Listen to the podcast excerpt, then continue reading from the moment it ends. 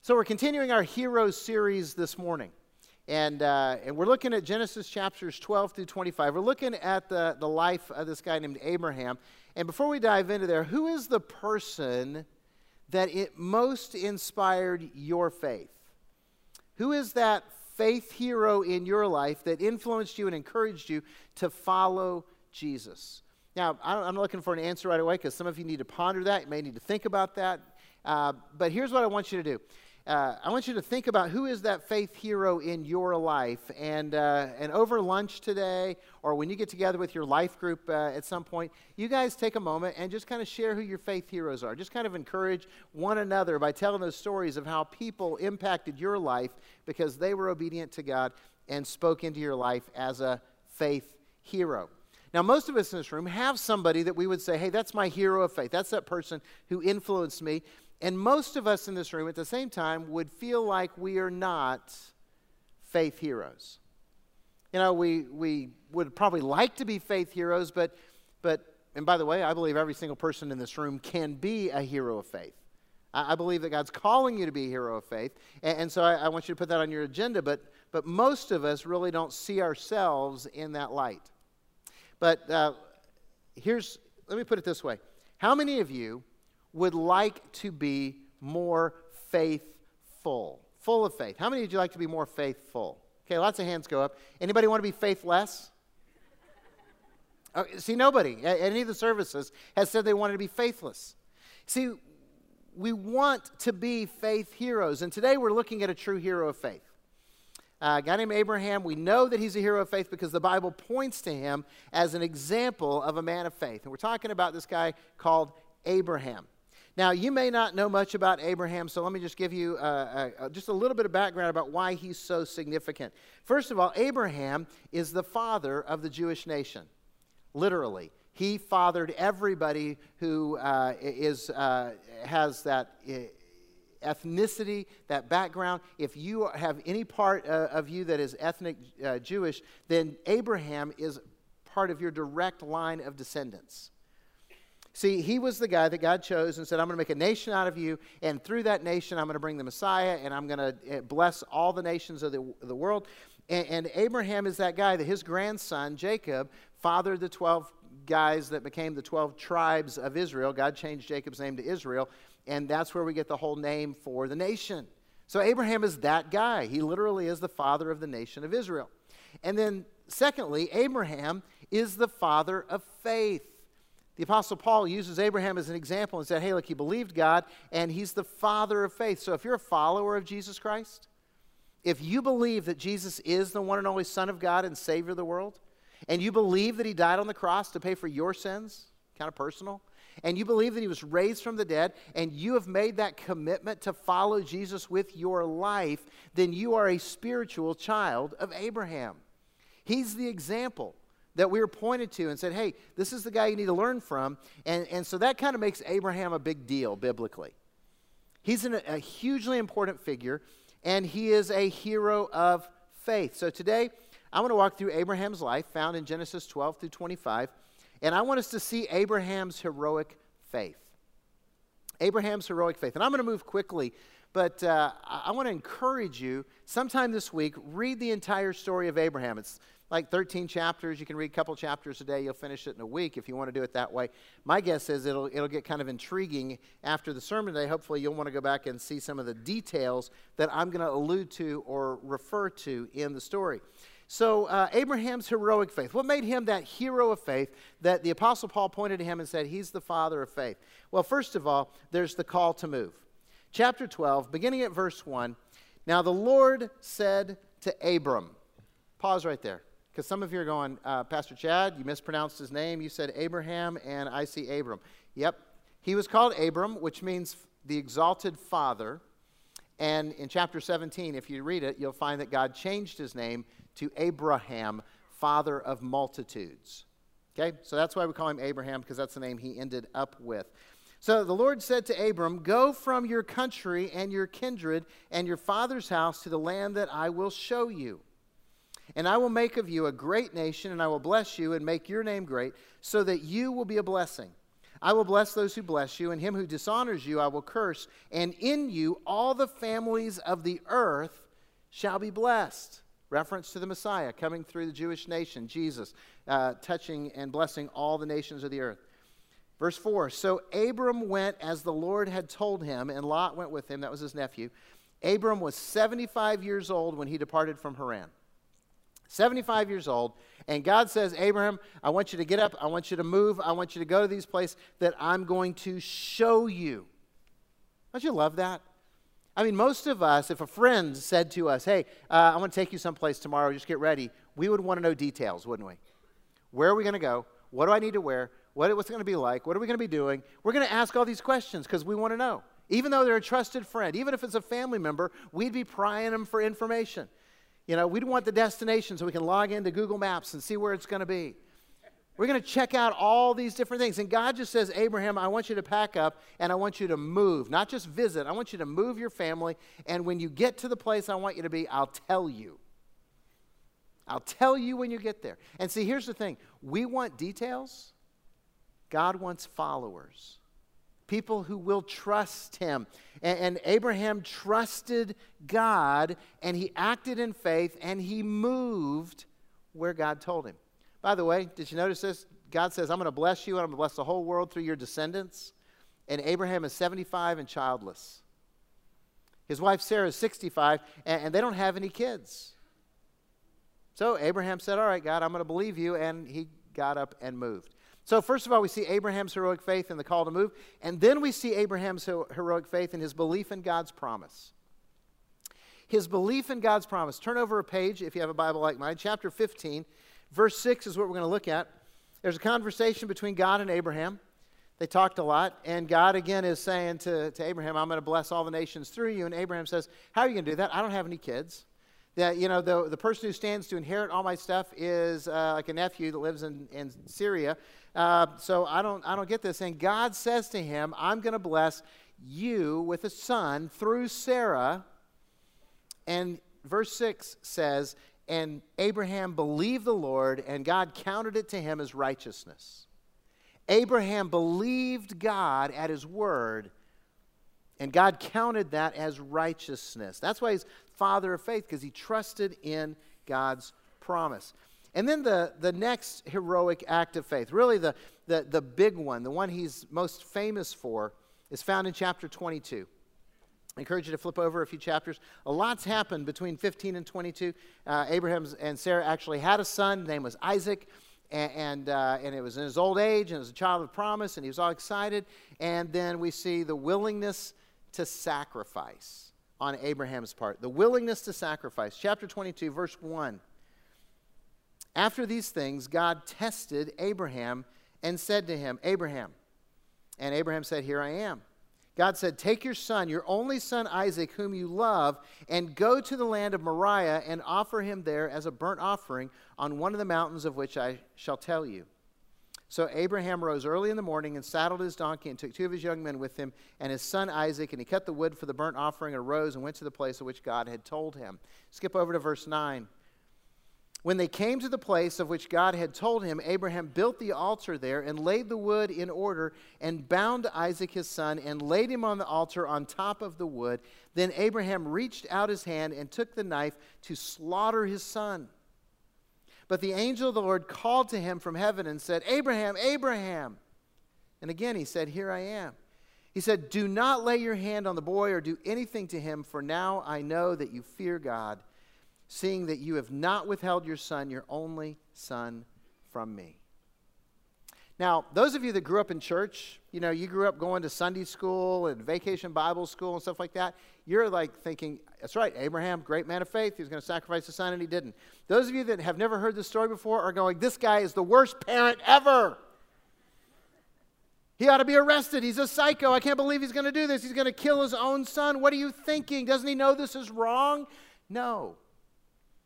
This is like between eighteen hundred, sixteen hundred B C There is no law prohibiting child sacrifice.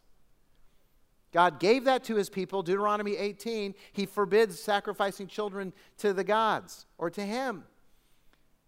The people that were around Abraham routinely sacrificed humans, including their children, to their gods. In other words, it was standard cultural practice.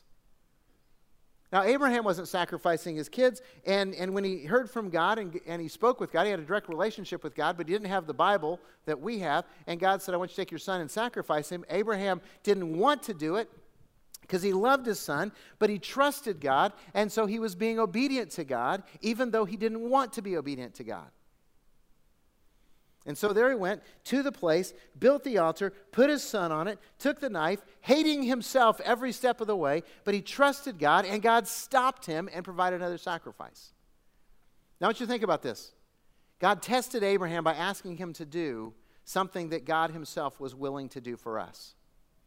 Because God sacrificed his one and only son, Jesus, on the cross for your sins and my sins so that we could have life eternal.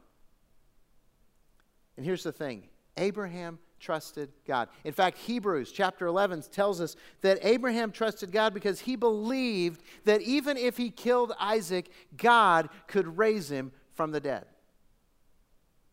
Now that's faith.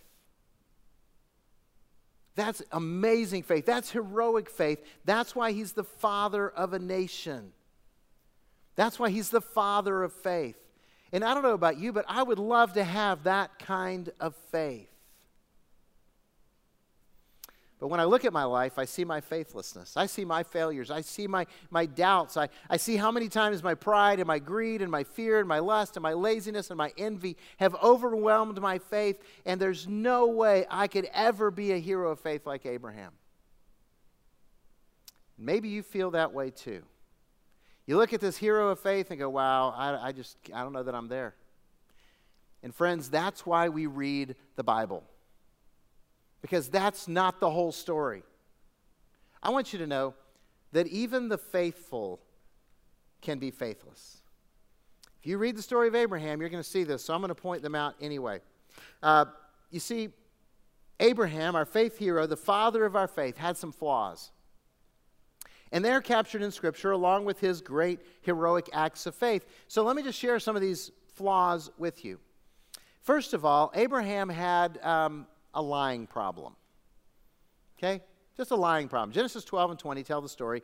Uh, and, and basically the story is this. Abraham was a weasel. Okay? He moved into these countries, these areas.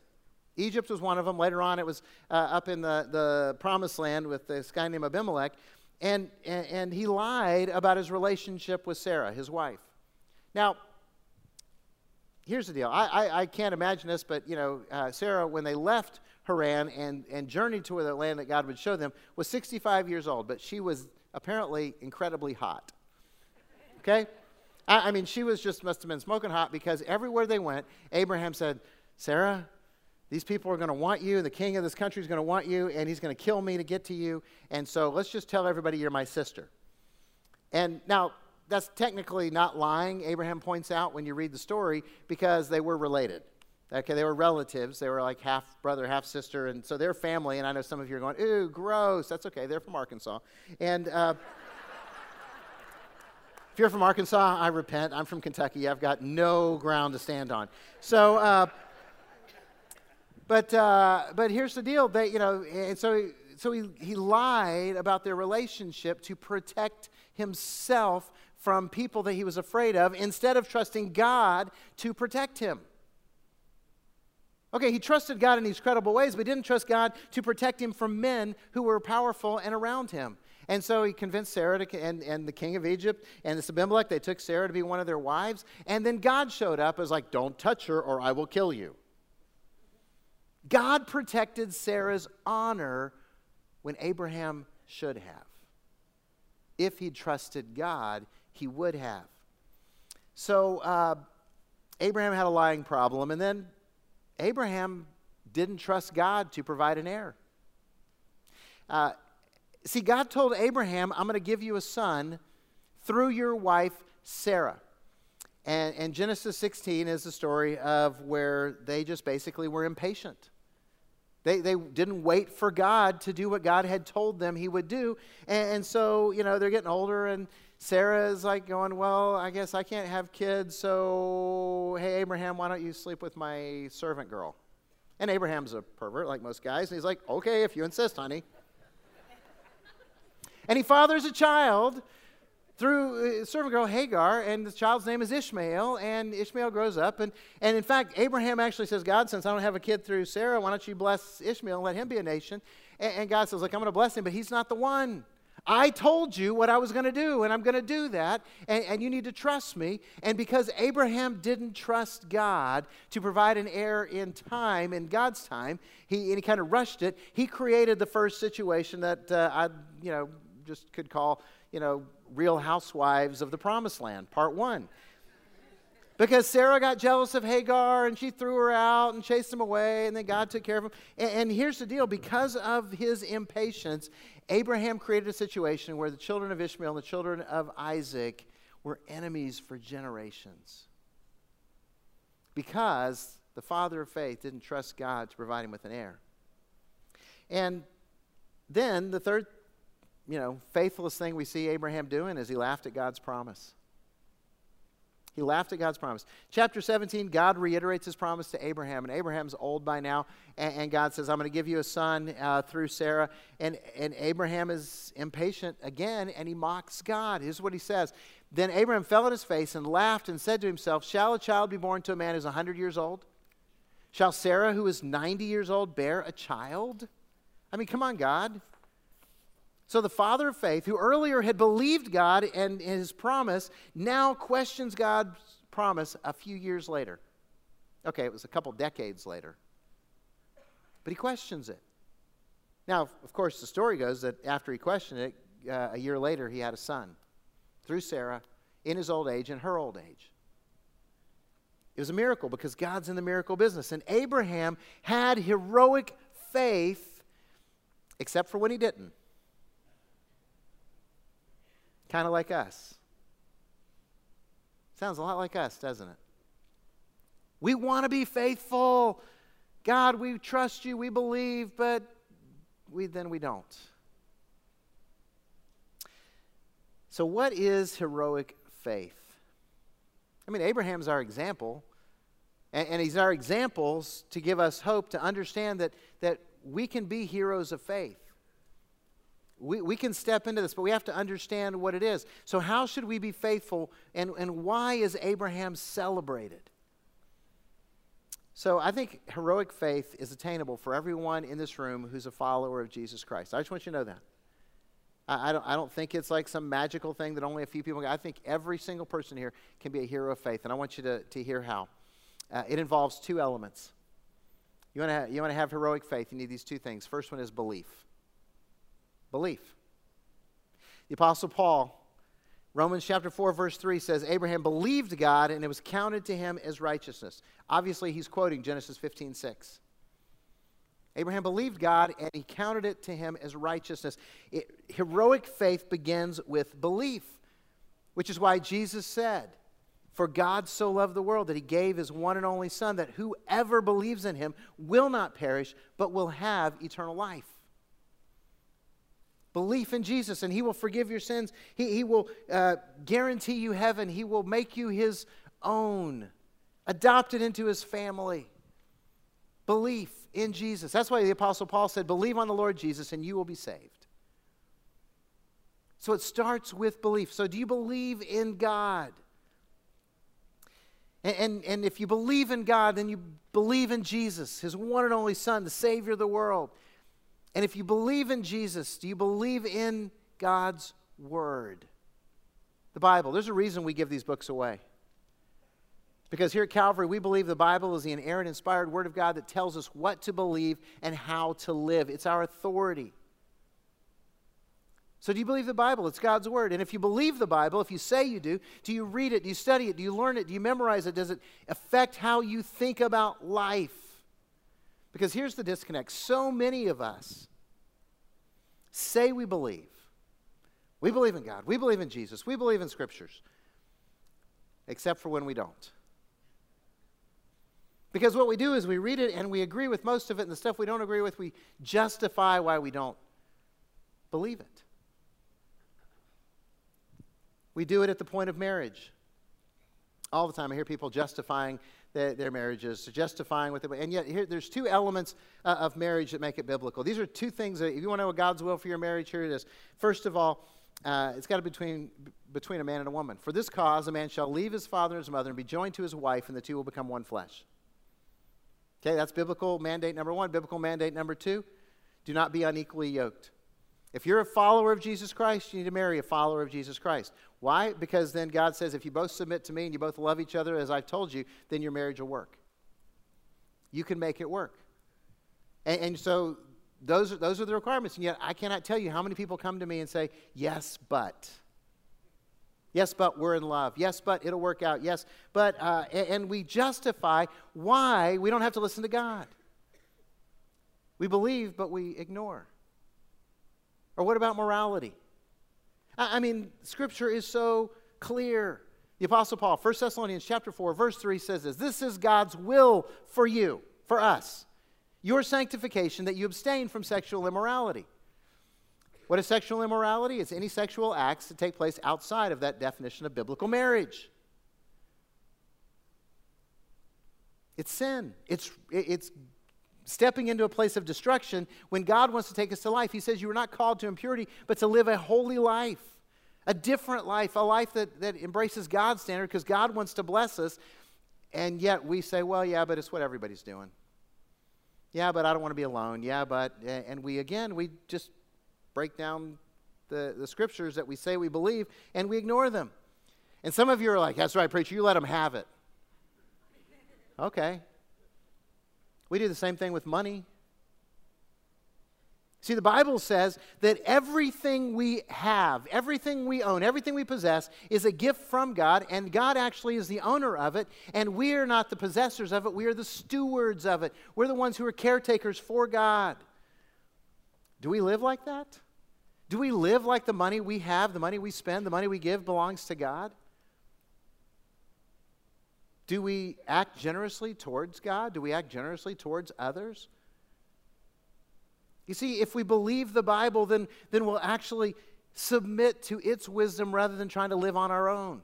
It doesn't stop there. The Bible says, don't judge one another. We know that people in churches never have any issue with judging people, right? Yeah, Jesus says, don't judge or you'll be judged. For the standard you use will be used on you. Think about that. The standard you use is going to be used on you. I'm going to be gracious towards people because I know when I get to judgment, I'm going to need grace. And yet, how often are we guilty of doing exactly what the world says and living as people who condemn rather than people who forgive? Or what about that, you know, one of the favorite church sins, you know, because a lot of churches I grew up in, man, preach against all those evil people out there. Don't mention about anything about the evil people in here.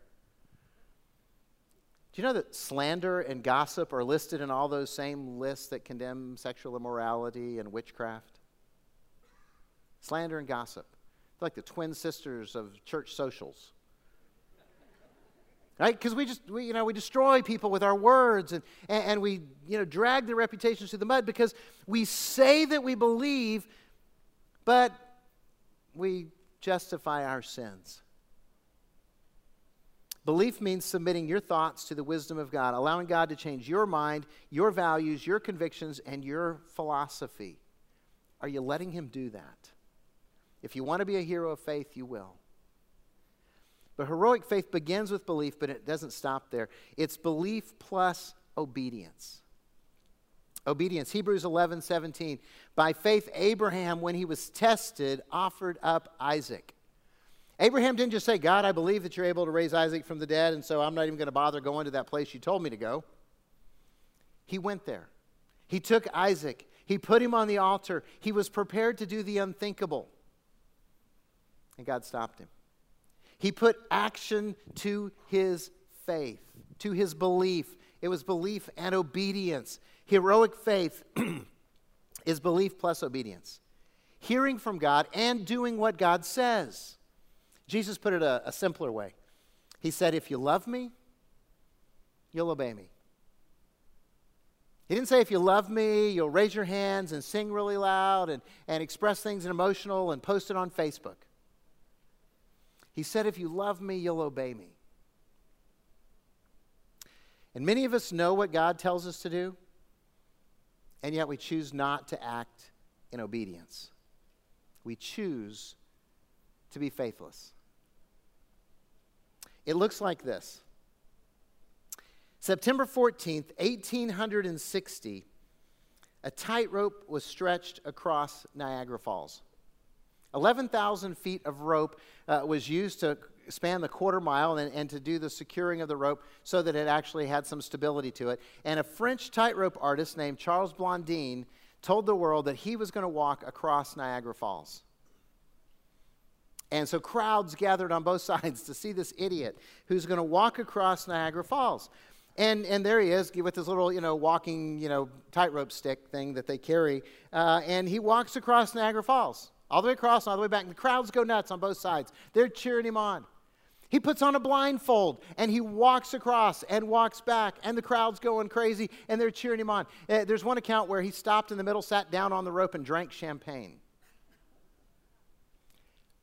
He gets a wheelbarrow, fills it full of rocks, and pushes it across the tightrope, and the crowd goes nuts. And he gets to that side, and he dumps the rocks out, and he says, "You guys believe that I could put a person in here and carry him across?" And the crowd's cheering, "Yes, we believe you could do that." And he says, "Volunteers?"